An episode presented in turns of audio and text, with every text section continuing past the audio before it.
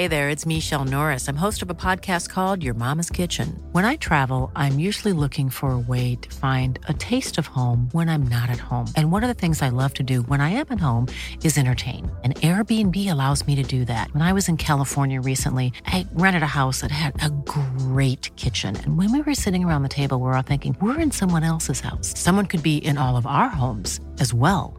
If you have a home, but you're not always at home, you have an Airbnb. Your home might be worth more than you think. Find out how much at airbnb.com/slash host. When you're ready to pop the question, the last thing you want to do is second guess the ring. At Bluenile.com, you can design a one of a kind ring with the ease and convenience of shopping online. Choose your diamond and setting. When you find the one, you'll get it delivered right to your door. Go to Bluenile.com and use promo code LISTEN to get $50 off your purchase of $500 or more. That's code LISTEN at Bluenile.com for $50 off your purchase. Bluenile.com code LISTEN. Since 2013, Bombas has donated over 100 million socks, underwear, and t shirts to those facing homelessness. If we counted those on air, this ad would last over 1,157 days. But if we counted the time it takes to make a donation possible, it would take just a few clicks. Because every time you make a purchase, Bombas donates an item to someone who needs it. Go to bombas.com slash ACAST and use code ACAST for 20% off your first purchase. That's bombas.com slash ACAST, code ACAST. Välkomna tillbaka. Eh, Glenn, jag har hört en sak om dig. Är vad är det som har hänt nu? Du har tackat nej till att snacka med kungen. Alltså är det våran eh, riktiga kung? Eller är det Torbjörn Nilsson? Våran knug. Ja, Nej, Torbjörn eh, vägrar inte prata med. nej, det är bra. Nej, det var en, det är en sjuk grej egentligen. Vi var, vi, de har ju såna här inbjudningar till slottet varje år. Två sittningar tror jag de har. Eller fyra kanske det. Där de bjuder in folk Ja. till slottet. Detta var 88, 89 någonting. Och då blev jag inbjuden ihop med min dåvarande fru Helena till slottet på en middag. Och med typ 200-300 andra. Och så satt vi och käkade där. Det var frack och grejer och långklänning och det var hejsan svejsan. Och så satt vi bredvid någon greven av Hoppenstolpe eller någonting eller vad fan han hette. Och så det var ju här uppe liksom en fluga och grejer. Och... Men sen efter ett par vinare då när det hade gått runt lite så började han knäppa upp lite gubbarna då. Alltså var de som vilka som helst liksom. Men så var det i alla fall efter det här käket då. Så kom det in en gubbe med en stor jävla sån här stav. Boom, boom, dunka i golvet så här tre, fyra gånger. Nu serveras groggbordet säger han. Dit bort. Och sen var det en liten uppehåll däremellan då. va. Och då kommer hon fram, Taras Wahlberg. Ja, just det. Ja. Och säger till mig. Önskas det talas med konungen? Och jag tänkte, vad fan. Det var helt, helt ställd liksom. Nej, han, vill han mig något? Nej, nej. nej det var. Och jag skulle naturligtvis sagt ja. Men det gjorde jag ju fan. Det var ju mer chocktillstånd för fan. ja, en och annan grogg också kanske. Ja, det också. Men vad fan. Då kan man bli smidigare annars. Ja, men då stämde det alltså? Jajamän. Ja, häftigt. Eh, Vi brukar ha sådana här inslag nämligen att jag har hört massa grejer om Glenn. Folk kommer fram till mig och frågar han om det och alltihopa då. Och alltid sant eller? Ja, inte riktigt allt för mycket. Ja. men det du berättar här i podden är väl sant eller? Ja, ja, för Ja, ja. fan. Ja, ja, ja. ja. Men det är mycket man hör tror jag på stan som inte är hela Det sanningen. går alltid rykten och det måste ju väl ni känna igen eh, det förbundet. För eh, jag kan säga ute bland då tränare och 8-9-åringar. Alltså, alltså, det är ju inte bara positiva vibbar. Jag skulle vilja säga tvärtom. Nästan mycket folk som är lite irriterade på er där nere. Eh, Alltså det, handlar, ju- det handlar mycket om att, att få ut eh, information och, och förståelse för de besluten och förändringarna man genomför. Och där, eh, ja, det är inte alltid så lätt. nej. Och då, då fattar man ofta beslut på liksom del av information eller något man har hört och så vidare. Så, så därför, det är ju det är en av orsakerna att det är väldigt bra för oss att vara med här till exempel. Ja, ja. Det är att eh, få chans att förklara varför saker blir som de blir ungefär. Så det, Vi pratar ju om det. På att vi har haft kontakt nu ett hyfsat bra tag med långa mellanrum och vi är dåliga på att svara varandra ibland och sånt där. Men eh, eh, att man ser ju situationen från olika perspektiv. Vart man befinner sig i livet. Om jag är då domare eller om jag är förälder eller om jag är ledare eller om jag är spelare. och så vidare. Eh, och där ligger väl mycket information. Det, det tror jag är jätteviktigt. Och det, och det, det är klart, ju, ju äldre man blir och ju, mer, ju fler roller man har haft runt fotbollen då. eh, Desto på något sätt bredare perspektiv får man. Och eh, som sagt var, är du förälder så tittar du på ditt barn ur, med förälderns ögon. Och då kan du se något helt annat än vad tränaren ser.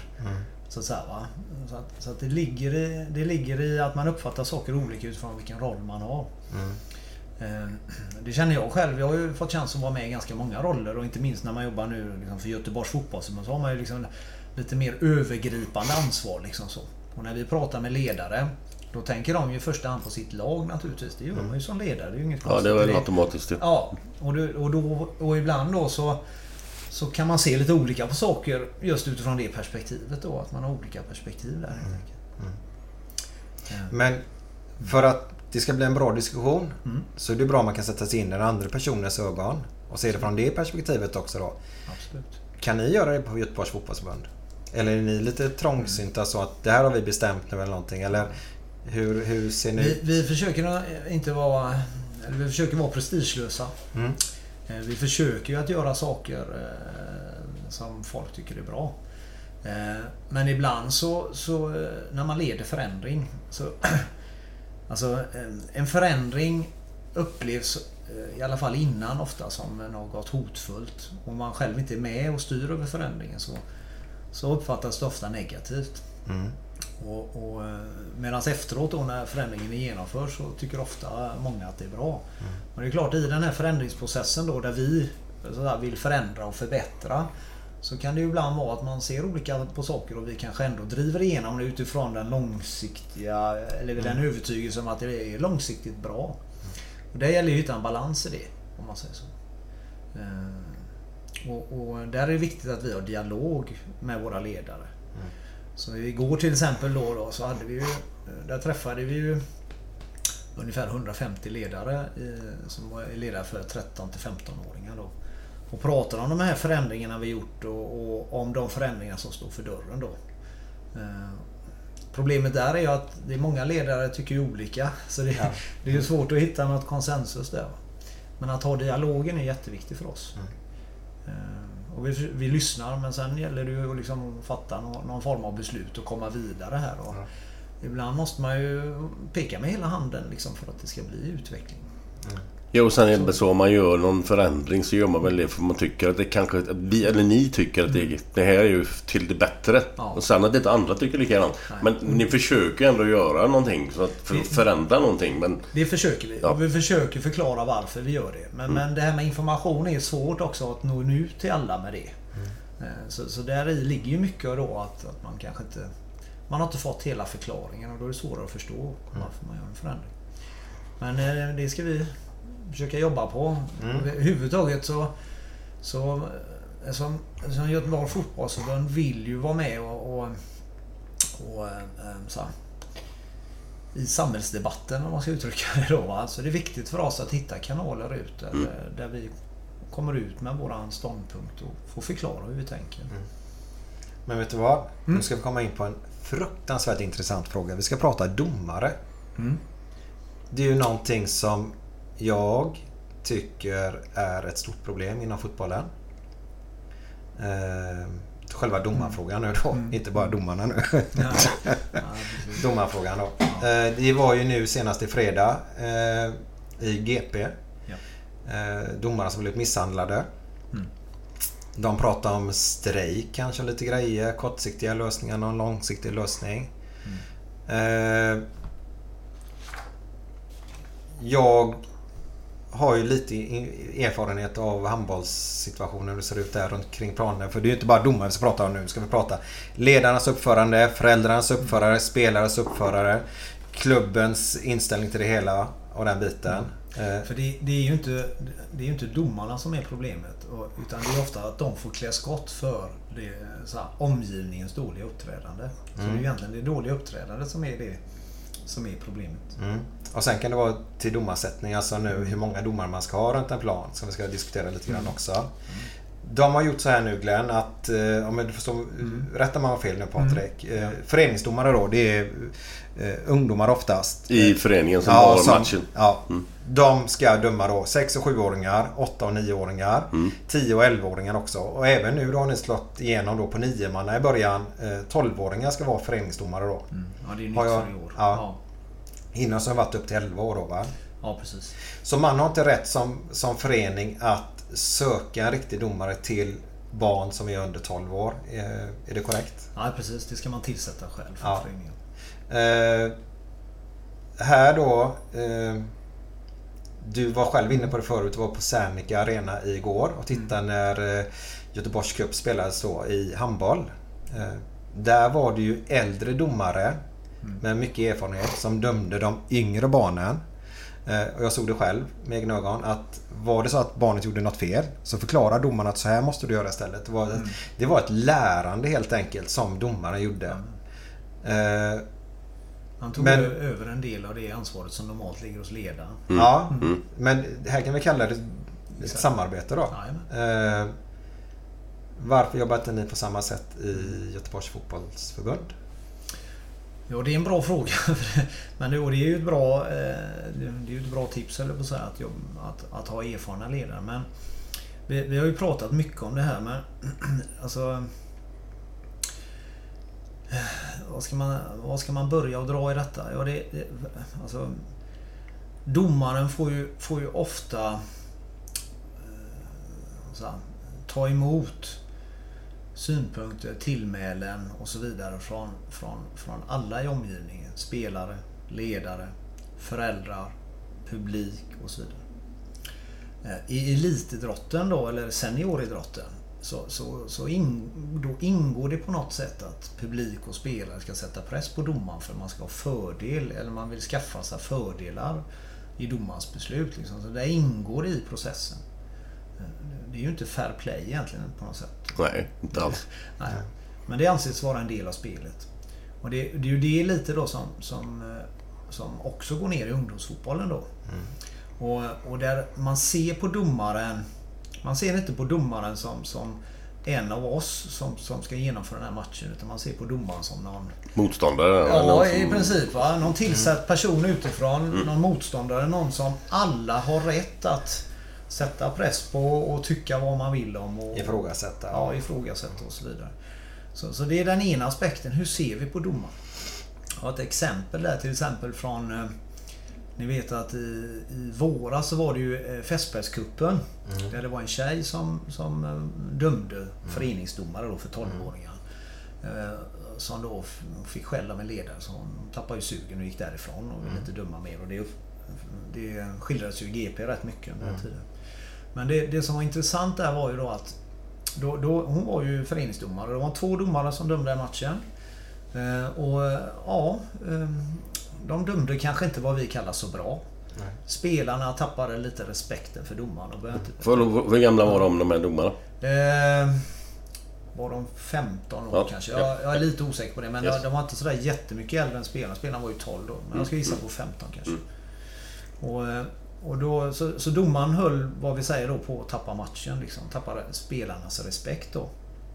Eh, Och det...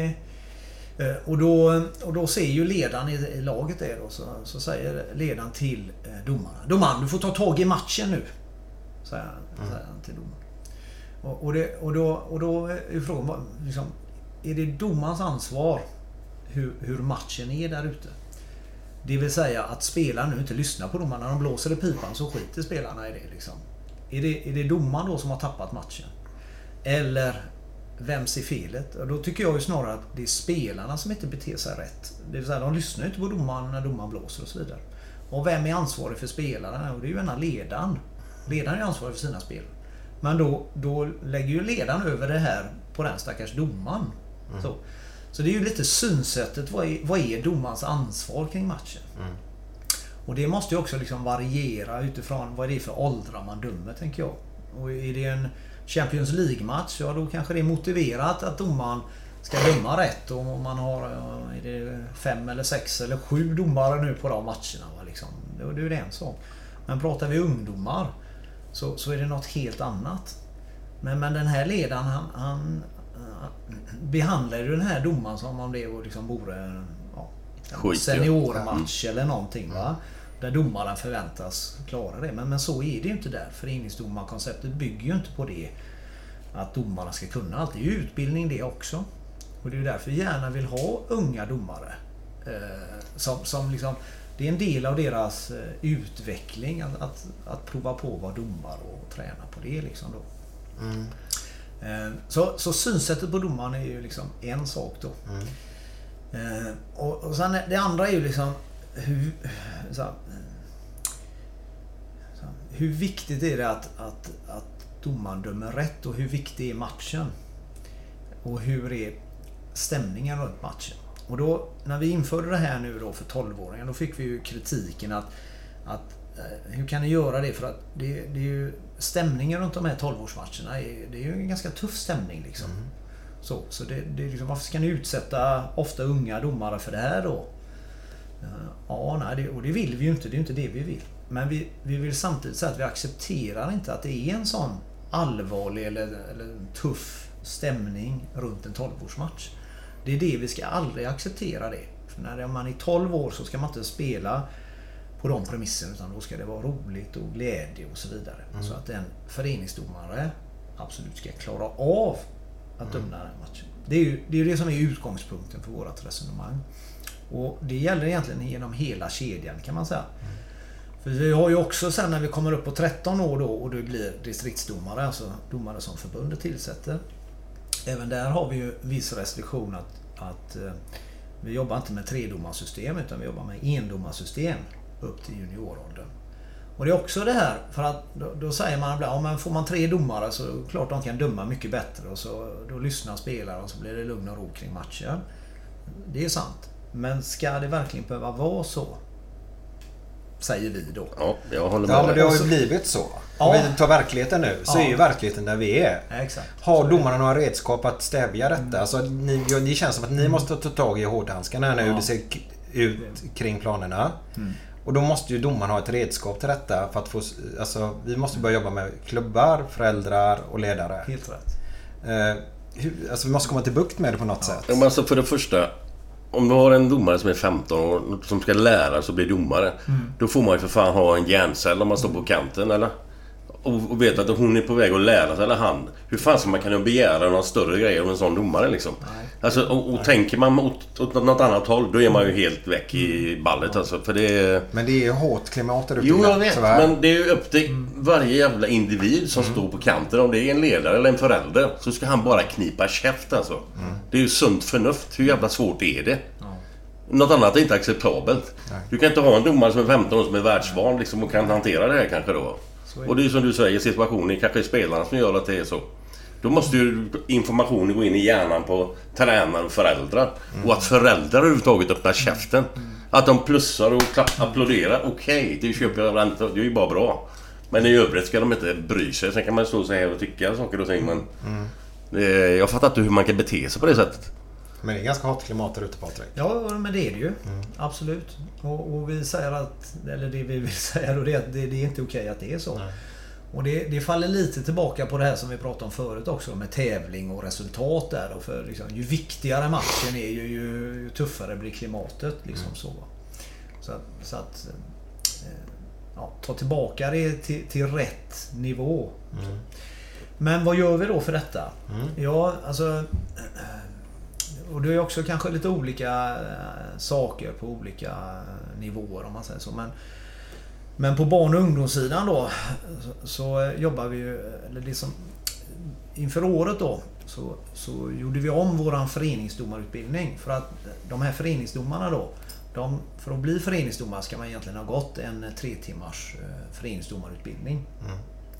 Och det är ju något som eh, kan hållas ute i en klubb. Vi kommer ut med en instruktör eller vi har det centralt.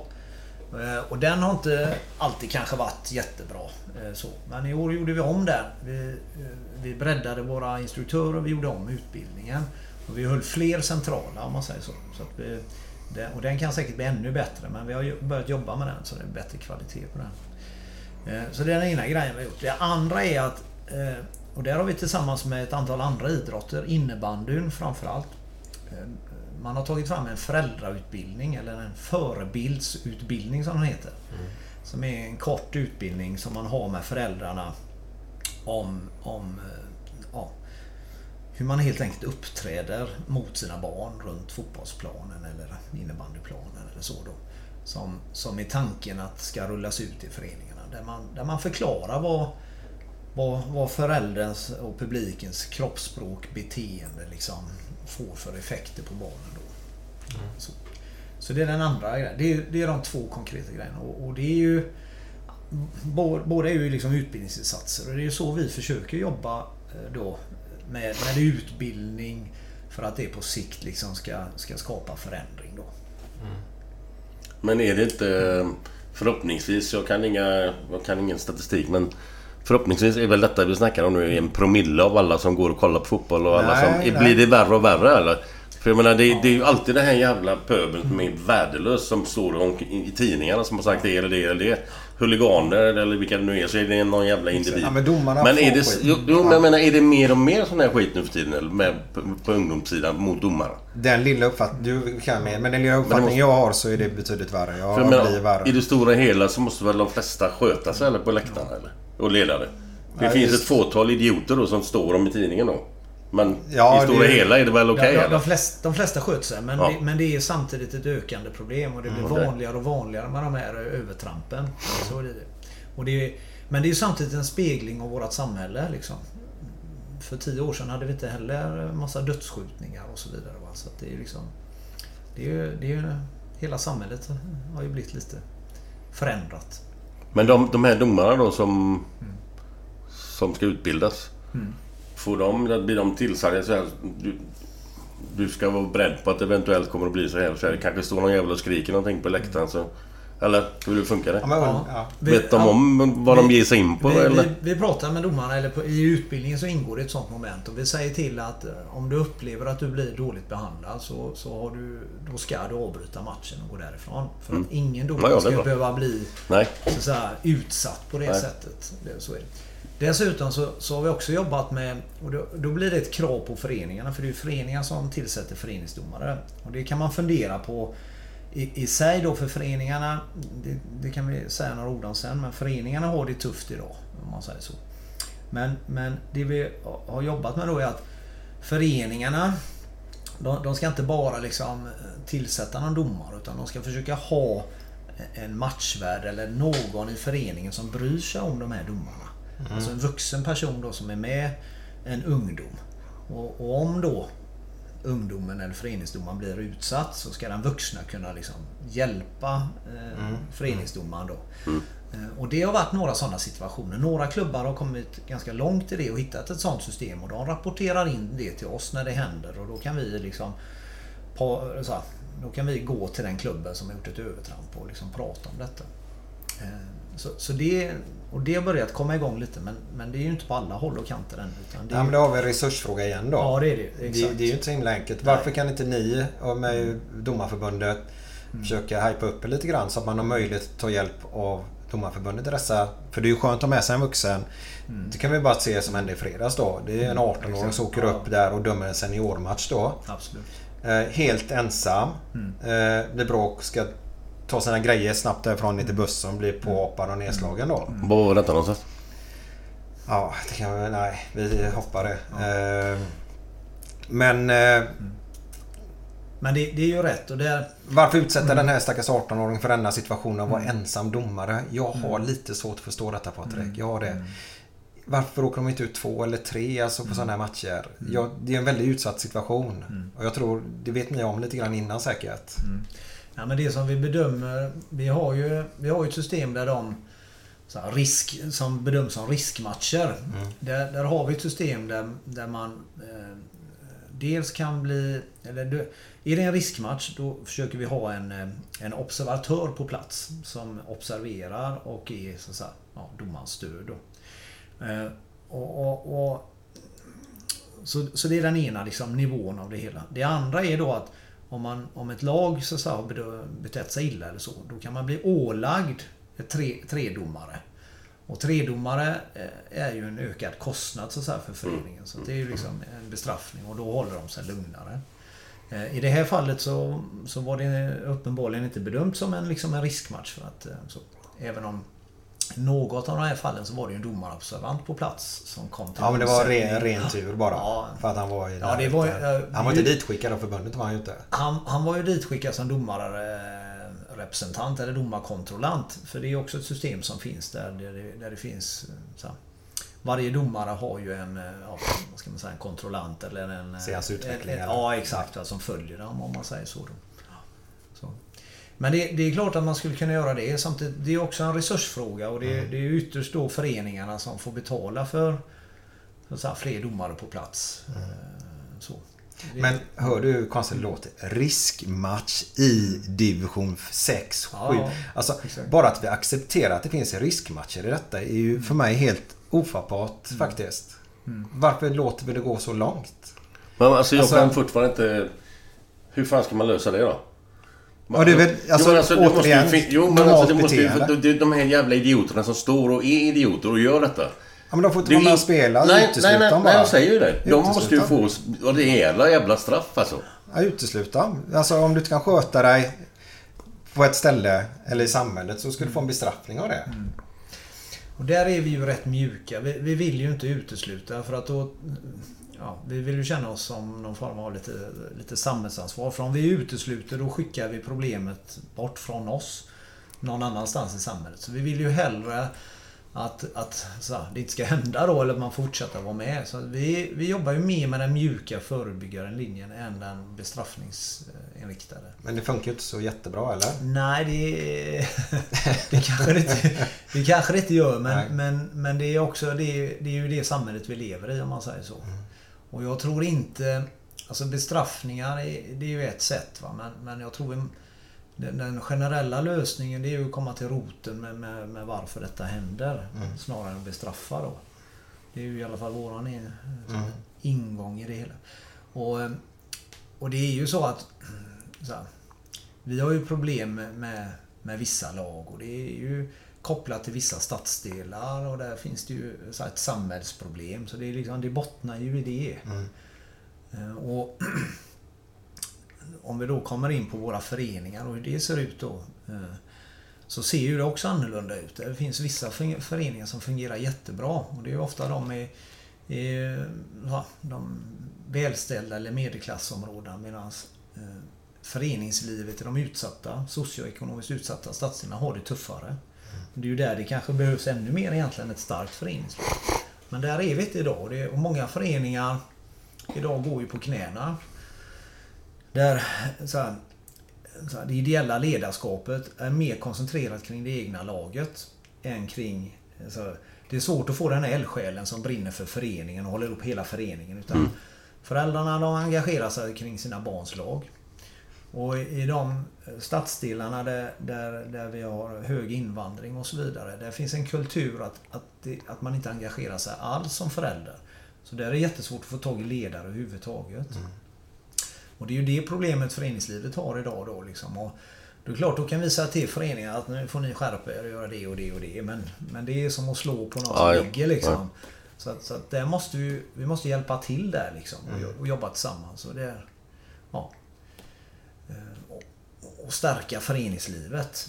För att gör vi det då kan vi komma åt en del av de här problemen. För då kan vi fostra eh, ja, barn och ungdomar tidigt. Och så här. Det är ju den biten då. Nu tog vi extremt fall här nu. Ja. Gjorde vi. För jag kan säga i de, inom parentes nu då, jag sådär utropstecken. Mm. Fina eh, kvarteren här i Göteborg då.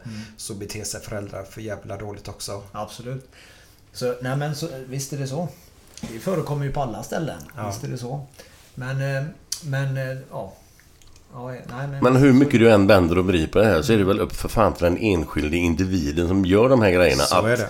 Och det, det kan man ju aldrig förbereda sig för. Alltså, som, den här Jönköpingsmatchen som, som de, den här dåren rusade in. Ja. Nej, nej, Hur ska. Jönköping Nej, kunna göra någonting åt det? Ska de sätta burar då så ingen kommer in på planen? Eller hur, hur, ska man bära sig åt? Men vi, vi pratade lite grann om handboll förut där. Och, och jag fick lite förklaring. Jag, jag ställde just eftersom vi ska prata med dig idag. Den här frågan. Och det sitter lite grann i väggarna där hur man beter sig runt en handbollsplan. Sen kan jag säga att där föräldrar också beter sig illa naturligtvis. Eh, Men det är lugnare på ett annat sätt. Det är detta, leder alltihopa. De har sin två minuter att vifta med. De har sin gula kort ut. De har ett sekretariat.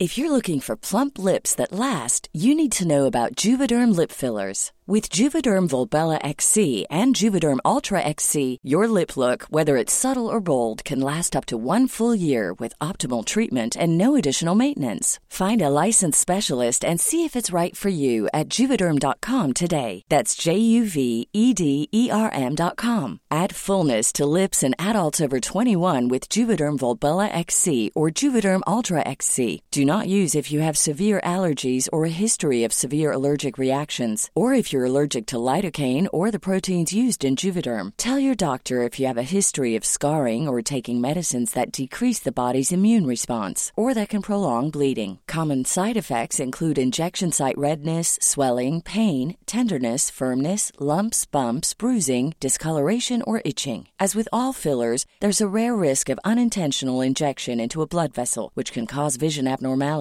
blindness, stroke, temporary scabs, or scarring. For full important safety information, visit juvederm.com. I'm Sandra, and I'm just the professional your small business was looking for. But you didn't hire me because you didn't use LinkedIn jobs. LinkedIn has professionals you can't find anywhere else, including those who aren't actively looking for a new job but might be open to the perfect role, like me. In a given month, over 70% of LinkedIn users don't visit other leading job sites. So if you're not looking on LinkedIn, you'll miss out on great candidates like Sandra. Start hiring professionals like a professional. Post your free job on linkedin.com/people today. Since 2013, Bombas has donated over 100 million socks, underwear, and t-shirts to those facing homelessness. If we counted those on air, this ad would last over 1,157 days. But if we counted the time it takes to make a donation possible, it would take just a few clicks. Because every time you make a purchase, Bombas donates an item to someone who needs it. Go to bombas.com slash ACAST and use code ACAST for 20% off your first purchase. That's bombas.com slash ACAST, code ACAST.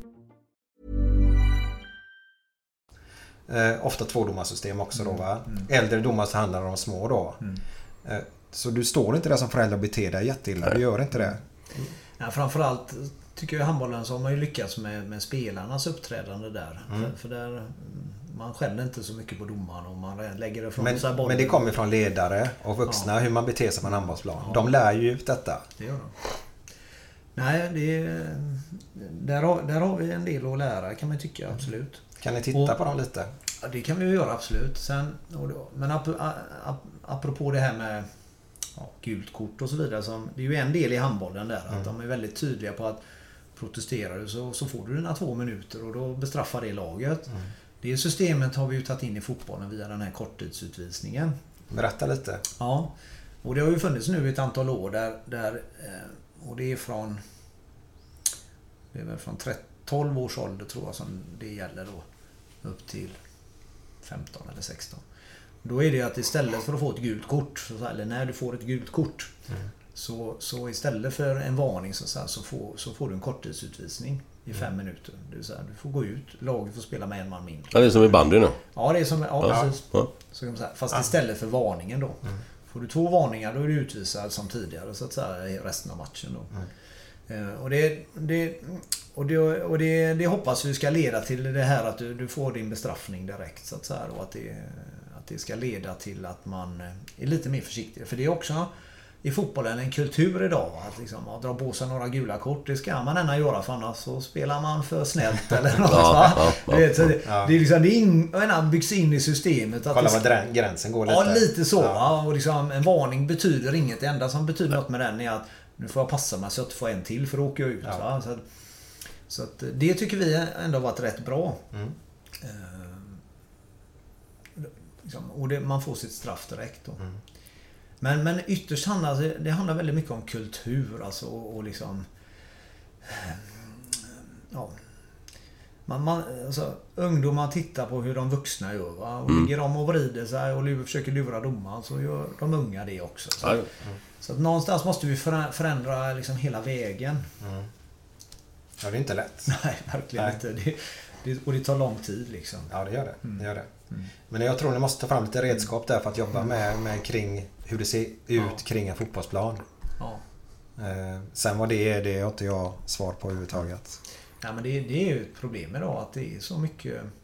Att det händer så mycket så, saker runt fotbollsmatchen. Mm. Vi vill ju att det ska vara bara glädje och roligt. Liksom. Ja. Det är ju vad vi vill. Och det är det inte då. Och det är ju synd. Men har man tre domarsystem, säg det, Mm. för 14-åringar i en cup här i Göteborg. Mm. Så, så alltså, det blir ju lite gemytligare, på, Mm. om du förstår mig rätt nu. Eh, För att linjedomarna då, kan gå och snacka med publik som står där och Mm. eh, ledarna tar dem direkt när de börjar höja rösten. Att "Ö, lugna dig nu lite grann. Så kan huvuddomaren bara fokusera sig på att döma matchen. Mm. Och då är det inte så mycket vad som är rätt och fel på matchen nu jag tänker på. Mm. Utan det blir mer gemytligt och trevligare. Det blir inte bara en svart domare som kommer in där och eh, ska döma, ta sig pick och pack och gå därifrån Mm. sen. Utan man blir lite mer familj, tänker jag. Nej, och det, det har du ju rätt i. Och det är lättare ju fler man är då att, att jobba med en bra miljö. Liksom. Och det är också Mm. lättare att, att ja, fatta rätt beslut. Så, så, så, det, så är det ju.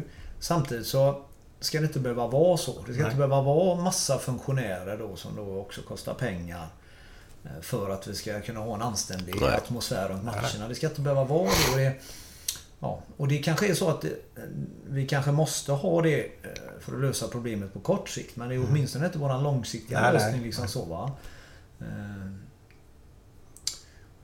Ja, nej, det, är, ju- det är ju där det är. Och det, ja, och vi, så vi måste förändra liksom synsättet kring det. Mm. Eh, För det var snack om att Mm. gå ut och strejka nu va? Bland domarna. Ja, Kortsiktigt. Det, det är inget jag har hört så mycket om. Men, Nej, men det stod i jag tidningen, tror, tror jag jag. tror det var det som stod om. Ja. Precis. Eller vad det nu var. Ja. Eh, Ja, vad gör man då? Som spelare, vad gör man då? Och då, jo, Då då får man spela utan domare. Ja. Och det är rätt intressant för det... Då det blir det totalkaos. ja, det är frågan. Nej, jag vet inte fan. Det är nog kan Vi- beror vi ska beror- faktiskt- beror på vilka lag det är vill säga. Vi ska faktiskt prova det nu här på torsdag. Oj. Så ska vi ha en manifestation nere på Heden. Där vi ska spela med de nya eh, spelformerna. Eh, flickor från 6 till 19 år. Så det blir ju tremanna och femmanna och sjumanna och niomanna och elvamanna där. Och så kan man följa alla spelformer så. Och efter det sen så ska vi gå bort till damlandskampen som är på Ullevi. Eh, Så, så det blir en jättetrevlig grej. Men där, där ska vi spela sjumannamatchen. De som är 10 och 11 år, de ska få spela utan domare. För då, och och det som blir intressant idag då, för idag finns ju också en sån här liksom kultur att bollen går ut över sidlinjen. Så varsin spelare då sträcker upp handen och säger ja, Ja. det är våran, eller hur? Och så tittar man på domaren va? Ja. Och så ska domaren bestämma vems det nu var. Men finns det ingen domare? Då måste ju de här två spelarna, eller Göra de här så. två lagen, måste ju bestämma liksom, och tillsammans hitta en lösning. Ja, det skulle vara intressant att se vad som händer. Ja, och det är klart på kort sikt kan det ju säkert bli en och annan situation. Va? Men jag tänker på lång sikt så måste man ju lära lagen att ta det ansvaret. Jo, jo. Och så var ju på något sätt fotbollen från början. Allra, allra första början så hade man inga domare, då spelade man mot varandra. Och sen kunde man inte komma överens. Det var ju då domaren kom in i bilden på något sätt. Va? Och skulle bestämma vem som hade rätt och inte. Och vi måste liksom... Ja, vi måste lära oss att ta vårt ansvar och lära oss liksom vad fair play är då på något sätt. Va? Så det ska vi prova där. Ja, Vi intressant. kanske- Vi tror inte det är den slutgiltiga lösningen men det är Nej, ett nej. bra sätt Nej, att, att lyfta liksom problematiken då. Kan du förstå eh, om vi tar 12-åriga, vi håller oss till killar nu som är lite mer tävlingsinriktade då. Kommer till en fotbollsmatch och så får de en domare som är usel helt enkelt. Som inte kan vinka åt något av hållen och det blir bara alltså, Kan du st- förstå frustrationen som kan växa hos dessa både ledare och där ändå.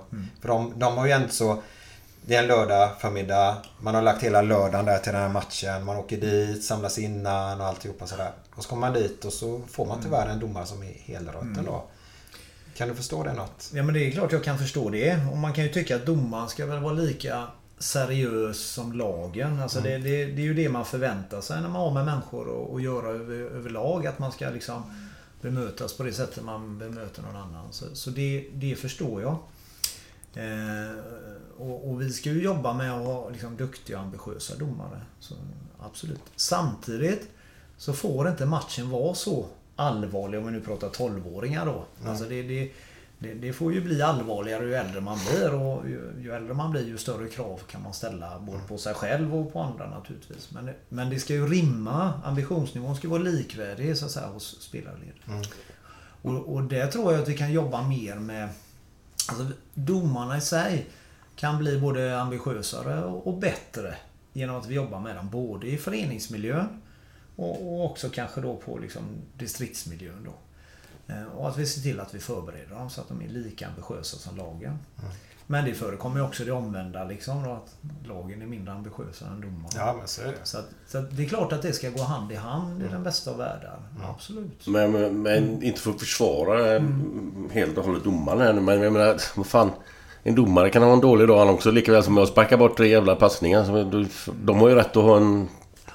göra misstag de också. Absolut.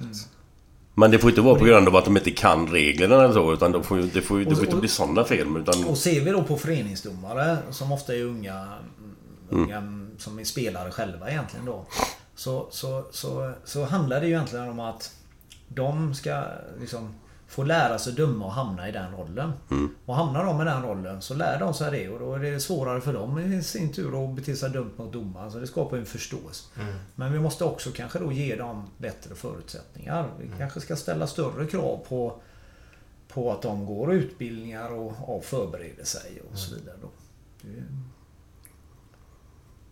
Men, men, men om vi överger det systemet så att de unga inte får, får träna på att döma. Då tror jag vi binder ris åt egen rygg för att, för att då får vi inte heller den Ja, det är klart. förståelsen. Mm. Så, att, så att, att prova på att vara domare är ju ofta det bästa sättet att själv bete sig bra mot en domare. Mm. Så att liksom... Ja, då fattar man hur svårt det är. Vad sa du? Ja, då förstår man hur Ja, svårt ja, det är lite att så. faktiskt. På samma sätt som det är bra att pröva olika positioner och stå i mål ibland och vad det nu är. Så, så, så föreningsdomarsystemet i sig tror jag ändå är liksom en bra väg. Det är en bra utbildningsväg för många att gå. Det är också bra för vissa föräldrar att vara föreningsdomare. Varför inte ta de som är de som skriker mest själva då? Så får de stå där så liksom, kanske man får en tankeställare om man får gå en utbildning. Så, så eh, jag tror inte lösningen är att, att liksom distriktsdomare ska vara överallt och att domaren... Enda lösningen, alltså att det här att domaren ska vara så bra så alla är nöjda. Det är inte lösningen. Den, den domaren har inte funnits än idag. Nej, jag menar det. Nej. Exakt va. Och, och på högsta nivån pratar vi om målkameror och, och allt möjligt va. Liksom, Mm. och, ja, och det är klart. Nej, det är ju, det är ju beteendet runt planen Ja. som är så jävla tråkigt idag. Ja. Faktiskt. Ja, där, där får vi ta vårt ansvar allihopa. Och, Mm. Samtidigt som vi måste jobba med frågan aktivt naturligtvis. Men ofta så hör man ju personer stå och säga massa grejer men det är ju väldigt sällan man säger till personen i frågan. Nej, så är det. Jo, men det är väl en sak man säger det så ingen man Nej, nej, det. man kan stå och prata. skriker ut det. Ja, men nej, nej. Den som skriker, jag borde ju egentligen gå fram och säga till att Mm. tagga ner den nu lite grann. Eh, Ja, Där finns ju en del olika system. Jag vet på Öbollen eh, som de har ute i Böckerö. Där har de ju så att varje lag måste ha en publikvärd. Alltså varje lag utser sin egna publikvärd. Och Har de börjat med det nyligen då? Ja, eh, ja, jag tror det är två år de har på Okej, med det. Så det ja. ja. Och då, då får den personen liksom en väst på sig och då, och då är den liksom, kan man se vem är ansvarig för. Ja, Ja, ja. Och så ska de jobba med det då. Så det är ju ett sätt. det är Liksom. jättebra Det är inte helt fel. Nej. Nej. Så eh, ja, nog finns det lite att göra liksom. Ni har massor att göra faktiskt. Ja. Men tiden rinner på. Gör han det?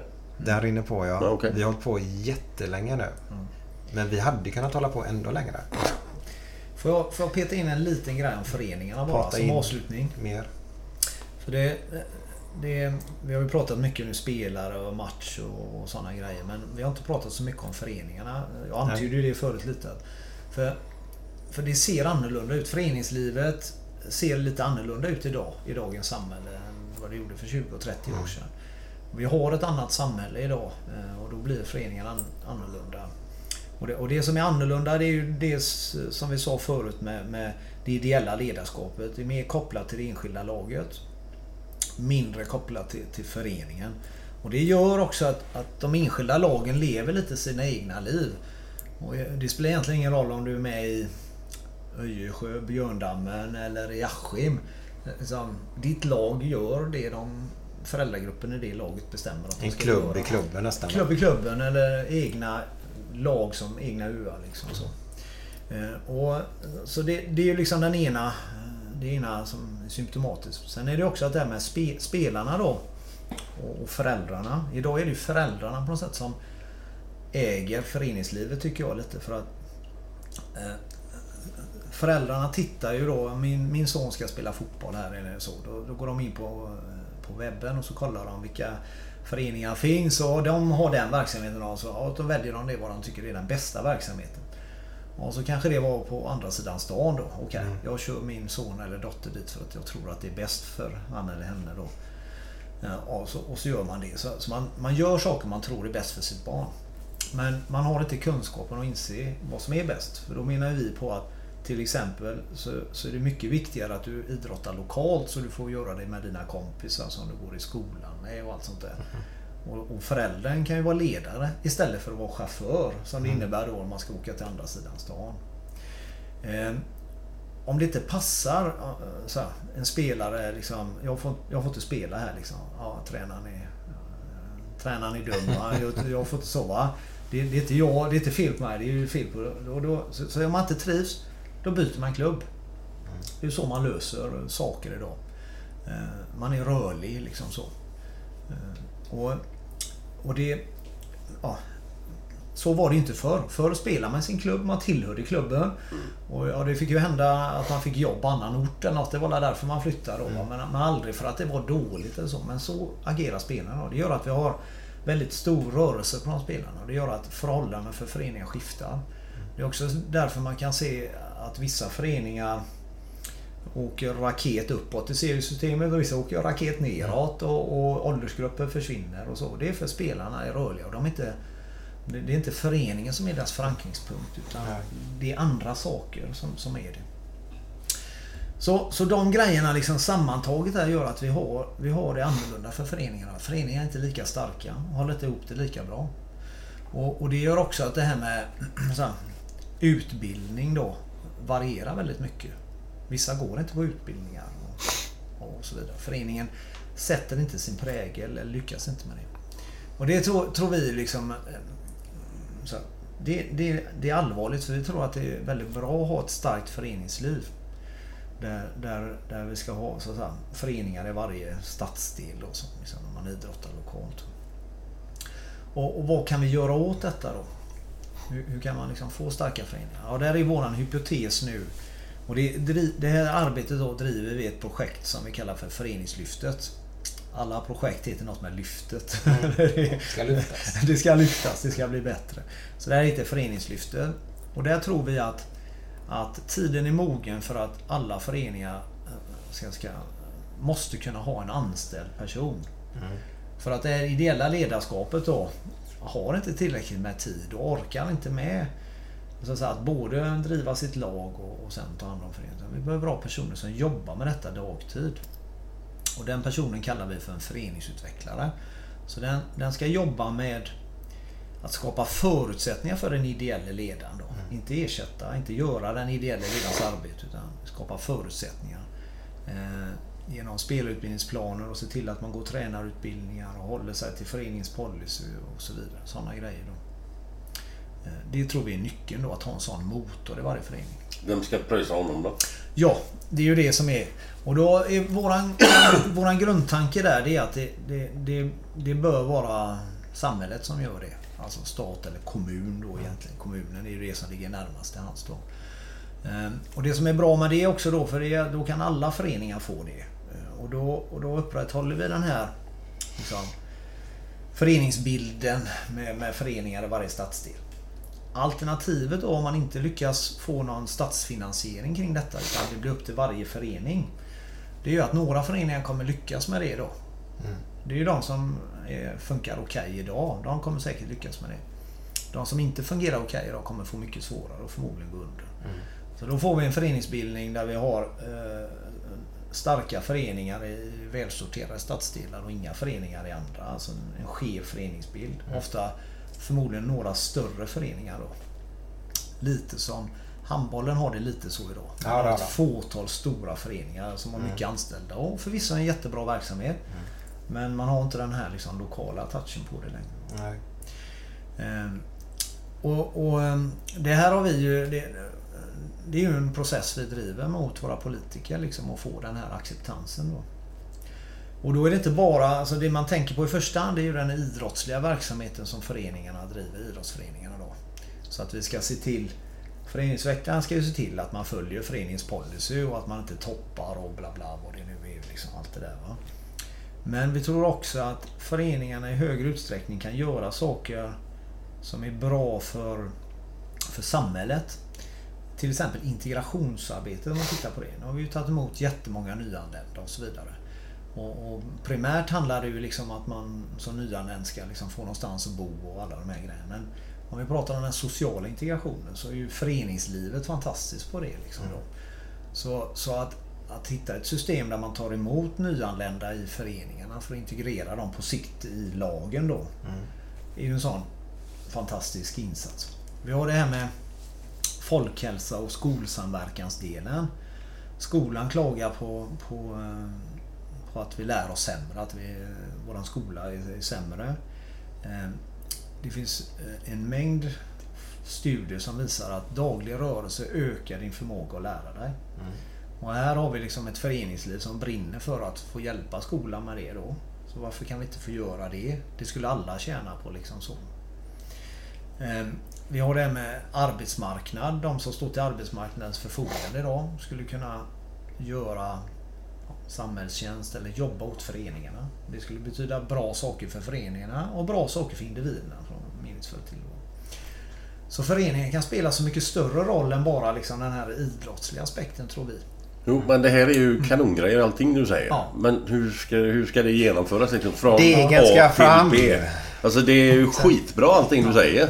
Ja, och det, Men ja. jag skulle gärna vilja se det på Ja, pränt sen också. Exakt. Och, då, och det är ju att övertyga våra politiker om det här. Mm. Liksom så. Och, och det, det är ju det är en process vi håller på med. För att göra det så har vi skapat sådana här pilotprojekt. Årliga projekt där vi har tickt ihop mindre summa pengar, för det har vi lyckats med. Eh, där eh, en begränsad mängd föreningar får chansen att, att vara med här och jobba på det sättet och ha en föreningsutvecklare. Eh, och också när man då jobbar dagtid som man då kan göra om man har, om man har detta. Då kan man också träffas dagtid. Man kan träffa andra föreningar, man kan träffa oss, man kan träffa kommunen, SISU. Så. Och då kan vi tillsammans eh, enas om eller komma fram till hur vi vill att föreningslivet ska, ska fungera. Vilken värdegrund vi ska ha. Och så kan de här föreningsutvecklarna gå hem och göra det i sin förening. Så, den kopplingen. Så vi gör det i liten form idag kan man säga. För att på något sätt visa på att vi tror ja, att det här är rätt. Då. Och det har vi gjort nu i tre år kan man säga. Och fler och fler föreningar har kommit med. Och det är även andra idrotter. Och innebandyn och handbollen till exempel är med här också. Då. Eh, Så liksom, nu har vi kommit så långt att, att liksom, vi tycker att vi har skapat bevis för detta. eh, Som vi då lägger fram. Ja. Och sen är ju nästa steg då att få, att få politikerna. Eller om politikerna säger nej det, vi kan inte fixa det här. Då kommer det bli så att varje, det blir upp till varje förening. Att själva hitta en finansiering för detta. Men då får vi ju som vi sa förut den här lite snea Ja, förenings... det är ju det som är det Ja. kruxet. Och, då, och det är inte bra. Samtidigt gör vi ingenting så tynar det ju liksom. Så, det, så det behöver göras någonting helt enkelt. Ja. Mm. Ska en förening funka och växa så behöver du ett kansli idag nästan. ja, så är det. Det är ju väldigt ju, tungarbetat annars. Det är ju tungarbetat. Du, och du, du behöver det. Du behöver någon som är anställd och jobbar. Och, och har man inte det så, så ja, föreningen går väl inte under men, men vi ser ju att kvaliteten i de föreningar som inte har det, det, det haltar ju lite. Medan de som har det, där, där, där finns ofta en väldigt bra kvalitet i verksamheten. Så, att, mm, så det, tror, det, det tror vi är kanske den viktigaste frågan här framåt. För, för då, och då får också vi som förbund en väldigt tydlig kanal att jobba med föreningarna och jobba med alla de här grejerna vi har pratat om nu. Spelarutbildning, tränarutbildning och ja, vad det nu är vi, vi ska förbättra. Liksom. Vi får någon att jobba med där i föreningarna och vi gör det tillsammans. Så det känns som en, en oerhört viktig grej här för framtiden. Mm. Degen ska fram Glenn. Yes. Är du med och hostar? Jo, med ostar. Privata allmosor. ja, exakt. Ni kan väl swisha över lite. Hade man bara haft de pengarna så hade jag gärna gjort det. Nej, Nej men det, det är, föreningslivet är en gammal helig tradition här i Sverige som vi ska värna om. Eh, Men samhället förändras. Föreningarna måste förändras med samhället faktiskt. Vi kan inte stå och stampa och säga att det var bättre på 80-talet. För det hjälper ingenting. Nej. Eh, ja. Jag hoppas ni som har lyssnat på den här podden nu, eh, som vi delat upp i x antal avsnitt då. Att ni har fått lite information från Patrik Gustafsson då, eh, Göteborgs fotbollsförbund. Eh, och hoppas att ni förstår lite grann vart utvecklingen är på väg. Det är ju jävligt kul att höra det här som du säger. Mm. Sen att man inte håller med om vissa saker, det spelar ingen roll. Men det är, det är ju kul att höra vad det handlar om. Ja, det är faktiskt det. Och eh, jag tyckte vissa grejer om domarbiten och ni jobbar på ert sätt. Och Glenn tycker det med resultaten lite grann. Men toppning är du emot. Ja, absolut. Ja. Eh, men det är ju så här att när vi rundar av nu Patrik. Så kommer Glenn berätta en vits som är så fantastiskt dålig. Så håll, Nu är jag nyfiken. håll i dig säger jag bara.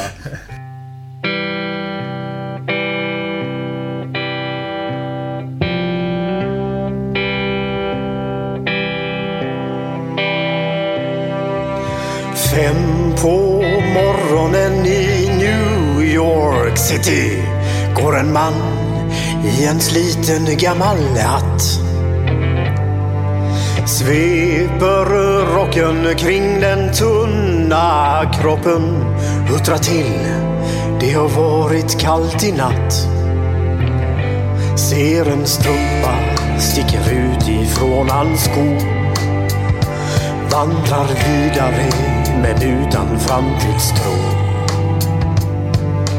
Fem på morgonen i Hallonbergen står en kvinna med gråten i sin hals.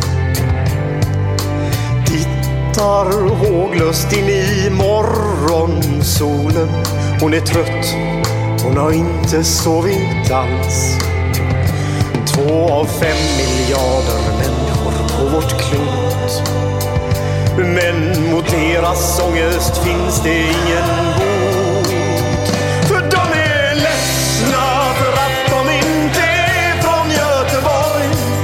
Kan inte se hur Gustav Adolf pekar på sitt torg.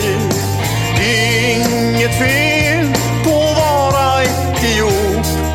Men inte riktigt rätt ändå, det vet de allihop. Och de gråter så det krampar när de får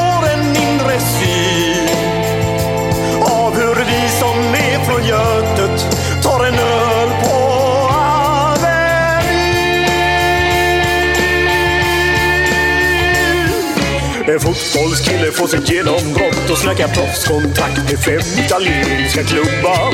Ändå känner han att tåget har gått. En annan gubbe med en ollontusing och en latextjuva skriker ta mig röven gubbar. Men det ger honom inte nåt. Samma tomma blick och tårar salta smak. Om man frågar säger båda samma sak.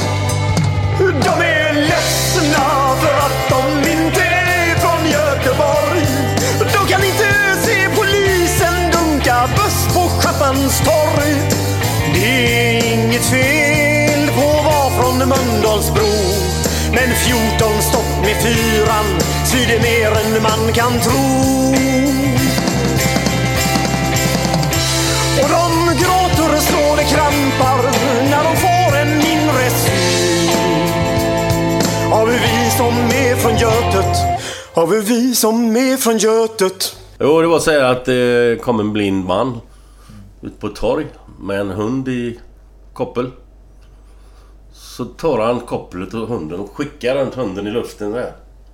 Och folk kommer ju fram och säger till honom Vad fan gör du? Misshandlar du hunden? Nej, nej, nej. Jag bara ser mig omkring.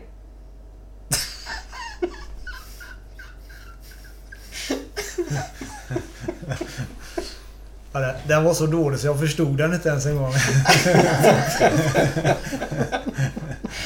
Du får ta den en gång till. Andra En, gången. en blind man kommer fram till, det kommer till ett stort torg. Så har han en hund i kopplet. En blind- ledhund. En ledhund. Så tar han kopplet. Nu visar Glenn skickar att han- han runt den i luften. Sen kommer det fram folk och tycker vad fan gör du? Misshandlar hunden? Nej, jag ser mig omkring. Fattar du nu? Nej, jag fattar fortfarande inte. det. Han säger ju inget själv. Han det är en hund som sköta hans. Ja, den, var- ja, den var bättre än dildon i alla fall tycker jag. Ja, Roger Gustafssons avsnitt. Hur var det där ni gick? Ja. Ja, hur var, jo, det var väl det var en, en, eh, en äldre dam som kom in i en affär. Och så, frå, och så ja, jag skulle vilja ha ett knippe persilja. Och då tittade, då tittade expediten konstigt. över, Lilla damen, du har kommit in i en sex, en sexshop här nu. Vi har inte sånt. Dildo. Den är bra faktiskt tycker jag. Den tar vi med. Ja, så du är... Fan vad kul. Hi, I'm Daniel, founder of Pretty Litter. Did you know cats tend to hide symptoms of sickness and pain? I learned this the hard way after losing my cat, Gingy. So I created Pretty Litter, a health monitoring litter that helps detect early signs of illness by changing colors, saving you money and potentially your cat's life. Pretty Litter is veterinarian developed, and it's the easiest way to keep tabs on your fur baby's health right at home. Go to prettylitter.com and use code ACAST for 20% off your first order and a free cat toy. Terms and conditions apply. See site for details. Planning for your next trip?